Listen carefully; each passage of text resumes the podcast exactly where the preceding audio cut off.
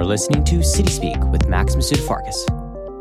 For all the countless, tired phrases we hear constantly in the news describing the state of housing today, from housing crisis to housing shortage to the lack of affordable housing, nothing quite hits the same as that now famous New York political slogan the rent is too damn high.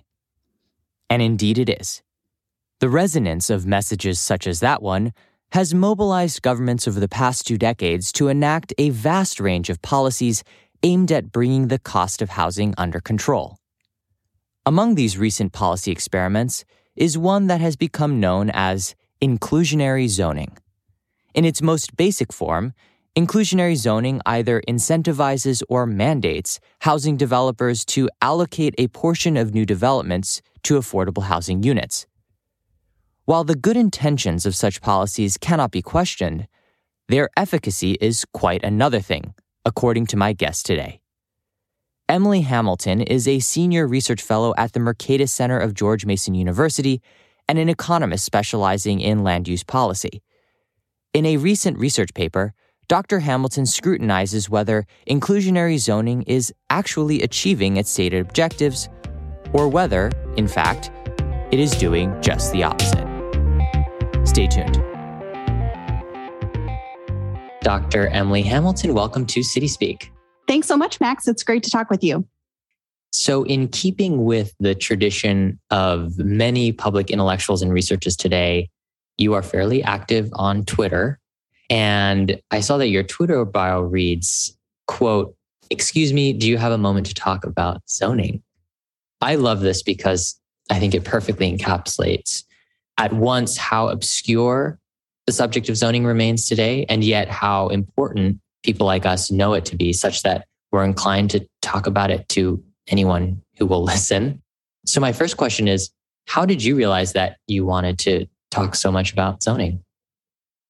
Yeah, I first started learning what zoning even is when I fell into an internship in the city planning department of my hometown in Grand Junction, Colorado.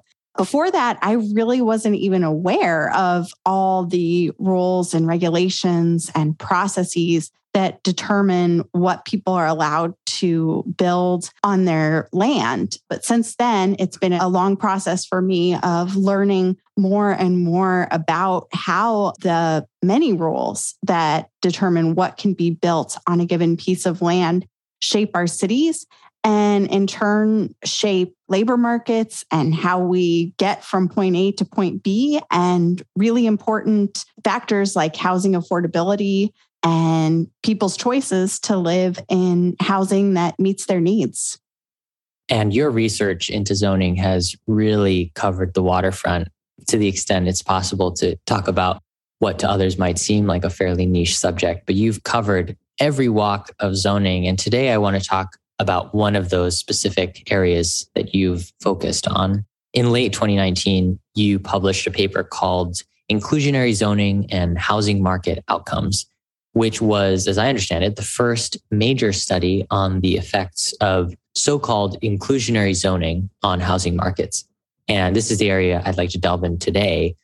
So, just to start, for our listeners who may have no idea what the term refers to, what is inclusionary zoning? Perfect. Yeah, this research does build on some past work of others on inclusionary zoning and its relationship to housing construction and housing affordability. But mine is the first study to look at the relationship between inclusionary zoning and housing markets in the Baltimore Washington region. Inclusionary zoning encompasses several different types of policies, but I'd say the primary structure of an inclusionary zoning program is one that requires home builders or developers to build a certain percentage of below market rate units in a new housing development typically in exchange for a density bonus that increases the amount of housing that they are allowed to build relative to what the zoning baseline was before. So, for example, an inclusionary zoning program might look something like this site would typically allow for 100 apartment units, just to take an example. Under this inclusionary zoning program, you can build 110 apartment units, but 15 of them are going to be required to be priced at a point that is affordable to people making some percentage of the area's median income. And as evident in its name, I think inclusionary zoning, at least notionally, seems to be designed to alleviate certain restrictions. Am I correct in that? And what are those restrictions that they're designed to alleviate? So, most inclusionary zoning programs include this density bonus. In the Baltimore Washington region, all inclusionary zoning programs, except for one, have some type of density bonus. And the concept of the density bonus takes the underlying zoning, which typically comes in the form of how large of a structure can be built on a given site. And the density bonus adds a certain percentage to that underlying size. There are lots of different regulations in place that typically limit how large a building can be. So here we're talking about rules like setback requirements that determine how close a building can be to its property lines, height limits that regulate the overall height of a building, and floor area ratio limits that limit how large a building can be in terms of its interior space relative to the lot that it's on. And it's probably easiest to think about that density bonus as adding on to the floor area ratio that would otherwise be allowed. And so, is it fair to say that, at least in theory, and I specifically disclaim it as in theory because I think your findings may find otherwise, in theory, at least, the notion of inclusionary zoning is something to promote, albeit with conditions, more density. Is that right? Yes, that's right. And your research, I know that focused on the Baltimore area. Is this a fairly widely implemented policy elsewhere? And are there other examples of this kind of policy in other cities and metropolitan areas? Yeah, the Baltimore Washington region, as I said, has the country's longest history with inclusionary zoning, but it's also very prevalent across high cost parts of the country. So many jurisdictions in the New York City region, in the Boston region, and on the West Coast have inclusionary zoning programs as well. And increasingly, it's being implemented in lower cost parts of the country also. So, places like Minneapolis, Pittsburgh, one is under consideration in Cincinnati. So, it's increasingly becoming common, not just in the most expensive, most housing constrained parts of the country, but across the country as a whole. And the fact that the Baltimore area's inclusionary zoning program has been so long standing, I think had benefits for your study in the sense that it seems to have a fairly rich data set associated with it. And I think the novelty of your study is in the fact that it examines actual data to assess the efficacy of inclusionary zoning in a real region. So, where do this data come from? Where did you source this information? The history of inclusionary zoning in this region is essential to being able to do a study like this because in this region, I can observe jurisdictions implementing inclusionary zoning programs over time in order to estimate the effects of the policy on that locality's housing market outcomes. And this data is difficult to gather because it's included generally in the zoning ordinance of each locality sometimes in its own standalone ordinance that was implemented rather than in the larger zoning ordinance. And that's a real challenge of work on the effects of land use regulations as a whole. The data on what those regulations are is very dispersed and often difficult to gather and difficult to compare apples to apples across different localities because as we talked about inclusionary zoning programs look a little bit different in every locality that implements them in terms of what these specific income limits may be what percentage of units have to be available at below market prices and in terms of what density bonuses might look like and in this region the density bonus is almost always in terms of the amount of built space that a home builder can provide. But in other parts of the country, there are programs that instead use something like a tax abatement to try to offset some of the cost of providing the below market rate units. And to the extent you know this, do localities such as the Baltimore area do they work hand in hand with developers to assist them in taking advantage of these inclusionary zoning programs? Is this a collaborative process or is it something that developers need to affirmatively try to get on their own? It depends on the exact structure of the program. In Washington, D.C., for example, the program is pretty set in stone. So a developer will have to provide a certain percentage of below market rate units in accordance with the inclusionary zoning requirements in exchange for a very fixed density bonus. In other places, it's more of a process of negotiation between the developer and the locality, where the locality might say, No, we're not going to issue a building permit for this proposal that you've made unless you increase the amount of below market rate units that you're going to be providing.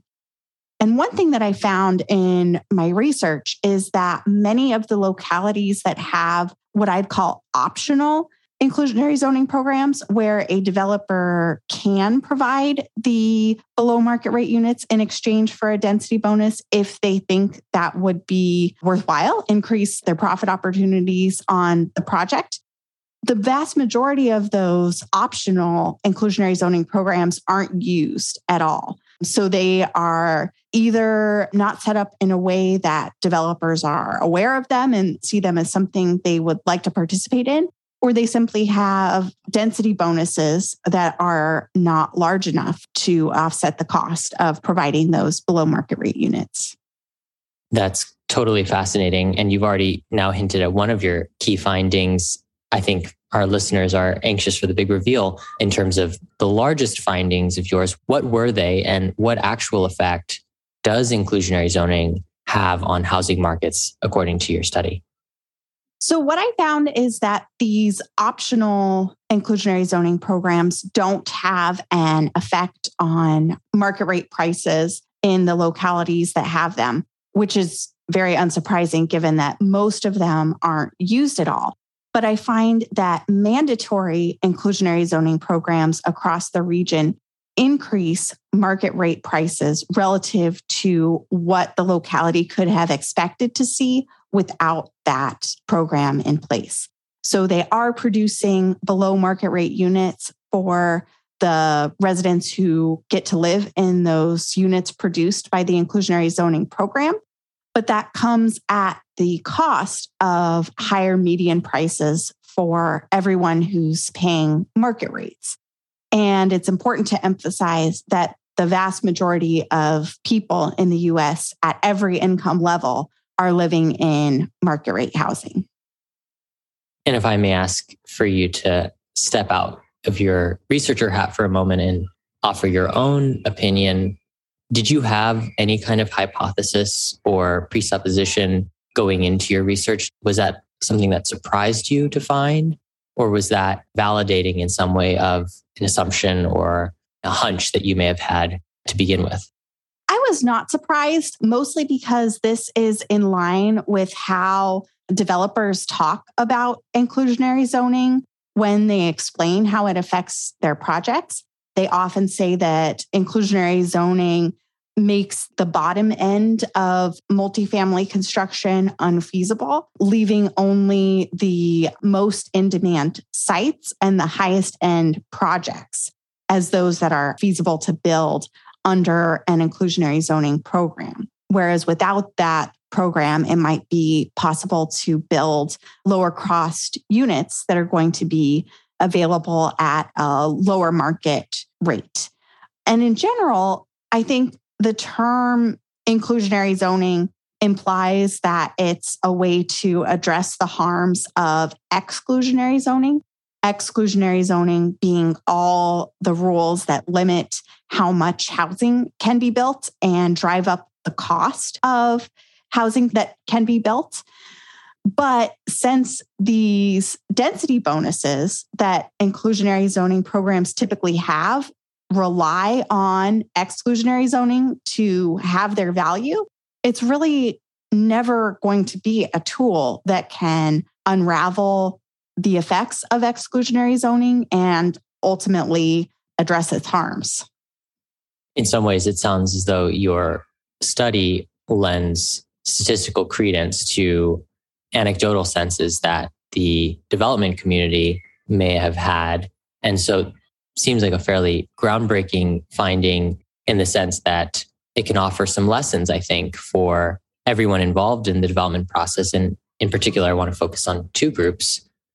I think the intended audience of your study seems to be, at least in part, local policymakers. What then would you say is the lesson for local governments as it relates to their efforts to improve housing affordability as it relates to inclusionary zoning? Local policymakers are kind of the primary group that I hope is reading this research and all of the work that I do, since they are those who have the opportunity to address the land use restrictions that are constraining housing supply and causing affordability problems. I think the key lesson from my research is that to achieve housing abundance, the right approach is not to layer on more and more rules and convoluted programs to try to get the exact right amount of below market rate units out of a new development, but rather to reform the regulations that make it so expensive and difficult to build housing in the places where people want to live in the first place. So, getting rid of exclusionary zoning rules or reforming them so that they are less burdensome on housing construction is the right way to deal with exclusionary zoning directly, not by layering on new regulations on top of that. And then I do certainly think that there's a role for government to play in helping low income households afford adequate housing.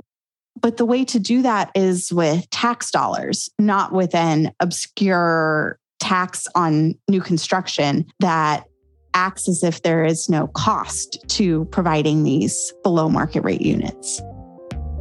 Dr. Emily Hamilton, thanks so much for joining us. Thanks so much for having me. This has been City Speak with Max Masudafarkis, produced in partnership with Urbanized Media, with audio production and music by Greg Gordon Smith. Stay tuned for our next episode.